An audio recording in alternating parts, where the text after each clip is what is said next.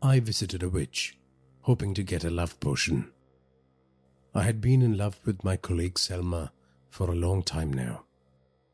She didn't seem interested in my feelings for her. The old woman cut open my palm.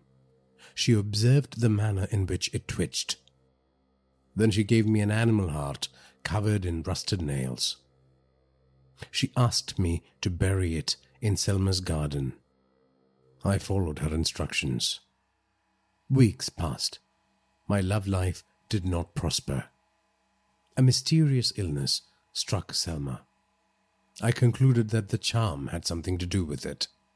As I was digging in Selma's garden to get rid of it, she spotted me. She asked me to come in and served me tea. The interior reminded me of the witch's home. Jars with strange contents, crystals, trinkets, and books on magic and witchcraft. I confessed to Selma and showed her the object I had dug out of the earth. She flew into a rage.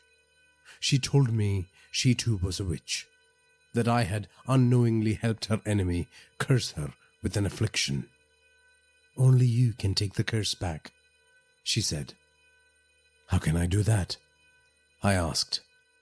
Oh, you don't have to worry about doing anything, she said with a wicked smile. The poison in the tea took effect.